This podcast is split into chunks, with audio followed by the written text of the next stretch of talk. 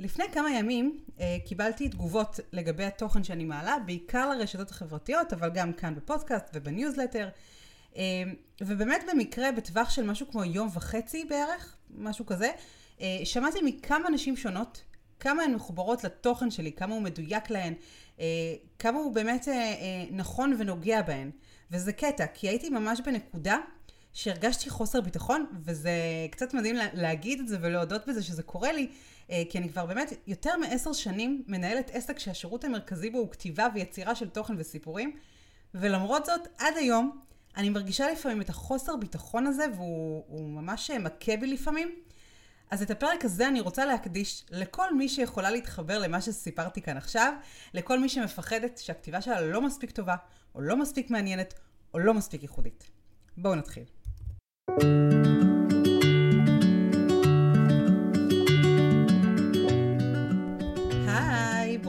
השבות וברוכים השבים לפרק נוסף בפודקאסט כל כותב.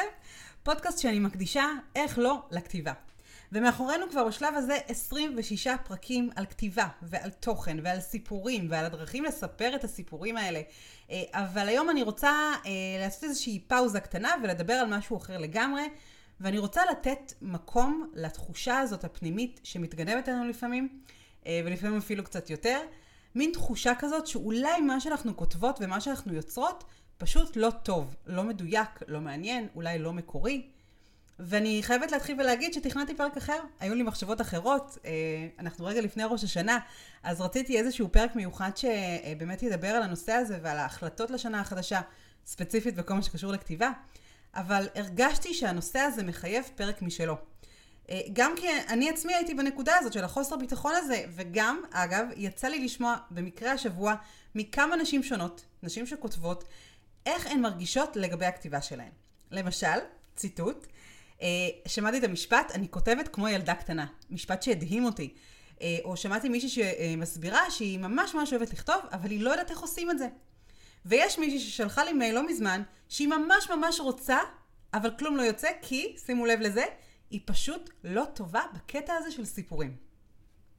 עכשיו, בזמן שאני קולטת את כל התחושות האלה, ובאמת, אני כל כך מבינה אה, את ההרגשה הזאת, ואני גם יודעת שכל אחת מהאנשים האלה יודעת לכתוב, וצריכה לכתוב, והיא יכולה גם להמשיך ולהתפתח ולהשתפר.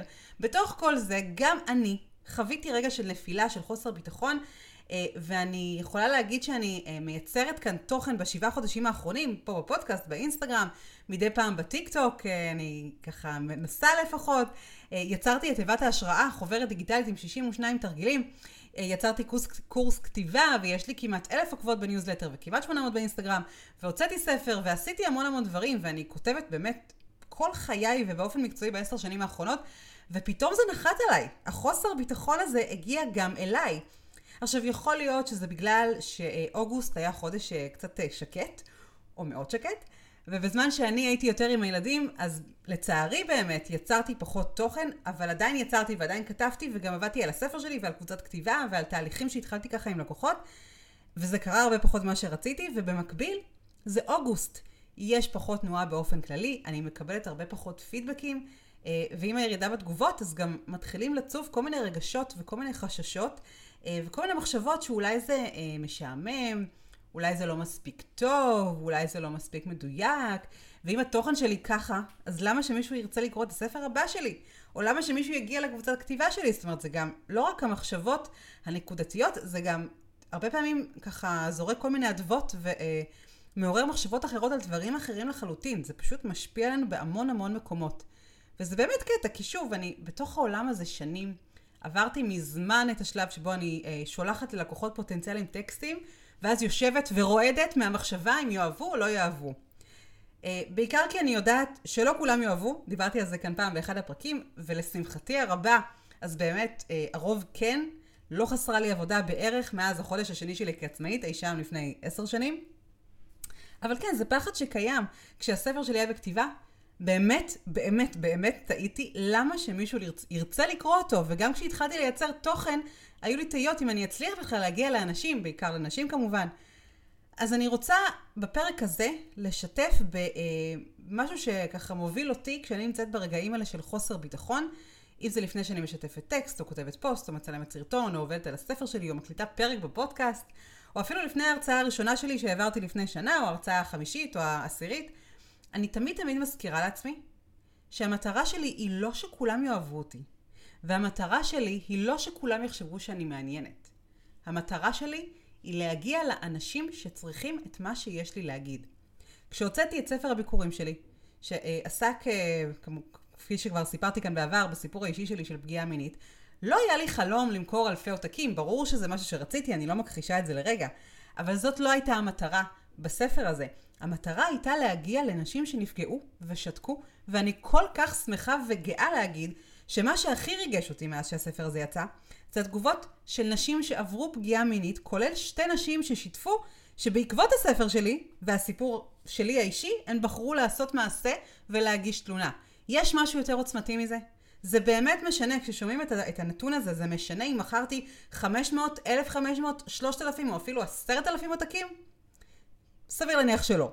וכשהפרק הראשון בפודקאסט יצא, אה, ושיתפתי גם את החיבור שלי לכתיבה מתוך אותה פגיעה ואותה טראומה, אני יכולה לשתף שקיבלתי מייל ממישהי שעברה פגיעה והתחברה לפודקאסט, הקשיבה במקרה לפרק הראשון, התחברה לכוח הזה של הכתיבה, וזה מבחינתי, ככה, המייל הזה שקיבלתי ממנה, היה הרבה יותר גדול מאשר ללכת ולבדוק את מספר ההשמעות שהיו לאותו פרק.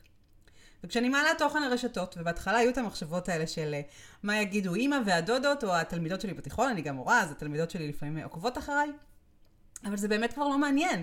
לבעלי יש חבר טוב, הנה סיפור אמיתי, הוא תמיד תמיד מגיב, לפעמים הוא הראשון שמגיב תוך uh, אה, 30 שניות, בדרך כלל בציניות, כי זה גם סוג השיח שאנחנו ככה מנהלים בינינו, והיו רגעים, במיוחד בהתחלה, שזה קצת גרם לי לפקפק בעצמי.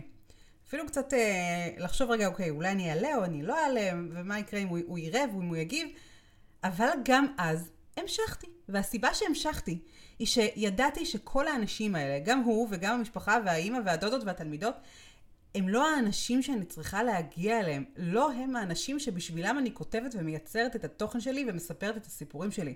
אני רוצה וצריכה להגיע לנשים שרוצות לכתוב, ולא עושות את זה מאיזושהי סיבה, אם זה פחד, או חוסר אמונה, או אפילו חוסר זמן, או פשוט אין להן מסגרת טובה לכתיבה.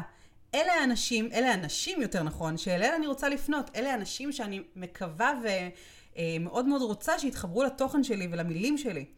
ובאמת התגובות שאני מקבלת מנשים שהתחברו אליי והתחילו לעקוב אחריי בדיוק בגלל התוכן שאני מייצרת, זה כל מה שהייתי צריכה כדי לדעת שאני עושה את הדבר הנכון. אז כן, חוסר ביטחון תמיד יש. זה לא, כנראה זה לא ייגמר לעולם. אני חושבת שזה קורה לנו גם כשאנחנו כבר עוברות דרך. אני זוכרת שקראתי פעם ראיון עם מריל סטריפ, זה אה, ראיון שממש הפתיע אותי. בוא נסכים שהיא עשתה כמה דברים בחייה. אה, עשתה כמה סרטים ממש טובים ומאוד מוצלחים, אה, חתומה על כמה קלאסטיקות, זכתה בכמה פרסי אוסקר. וגם היא, מריל סטריפ הגדולה, חסרת ביטחון לפעמים.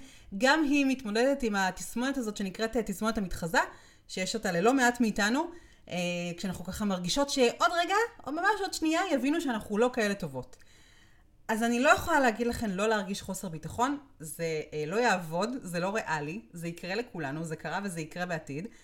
אה, אני כן רוצה לנסות להציע כאן שגם ברגעים האלה של חוסר הביטחון, תמשיכו קדימה.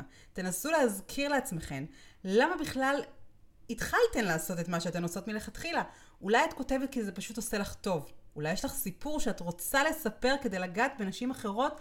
אולי יש לך מוצר או שירות שאין מצב שאת משאירה אצלך, ודרך המילים תוכלי להוציא אותם החוצה, והגיע הזמן שידעו על זה, שידעו עלייך. אז זהו, אז אולי זה לא הפרק החגיגי שתכננתי לראש השנה. אה, הוא גם יצא פרק קצת קצר, אבל אני באמת מרגישה, או לפחות בתחושה שלי לפני שהקלטתי את הפרק וככה הפעלתי את המיקרופון והתחלתי אה, אה, לדבר, באמת הרגשתי על עצמי שזה נושא שהוא מאוד מאוד חשוב ושצריך לדבר עליו וצריך להתייחס אליו. אה, ואני גם מקווה שאולי, אולי, אולי הגעתי למישהי אחת שבדיוק חווה את חוסר הביטחון הזה, ואם כן, אז אני יותר מאשמח לשמוע, אפשר לשלוח לי הודעה, אפשר לשתף את הפרק, כמובן לתייג אותי שאני לא אפספס את השיתוף. ואנחנו ניפגש כאן אחרי החג עם פרק חדש, דנדש, טרי מהתנור. ועד אז אני מאחלת לכם שנה מדהימה, שנה מיוחדת, ומעל הכל, שנה של יצירתיות שבה אתן פשוט לא מפסיקות לכתוב לרגע. יאללה ביי!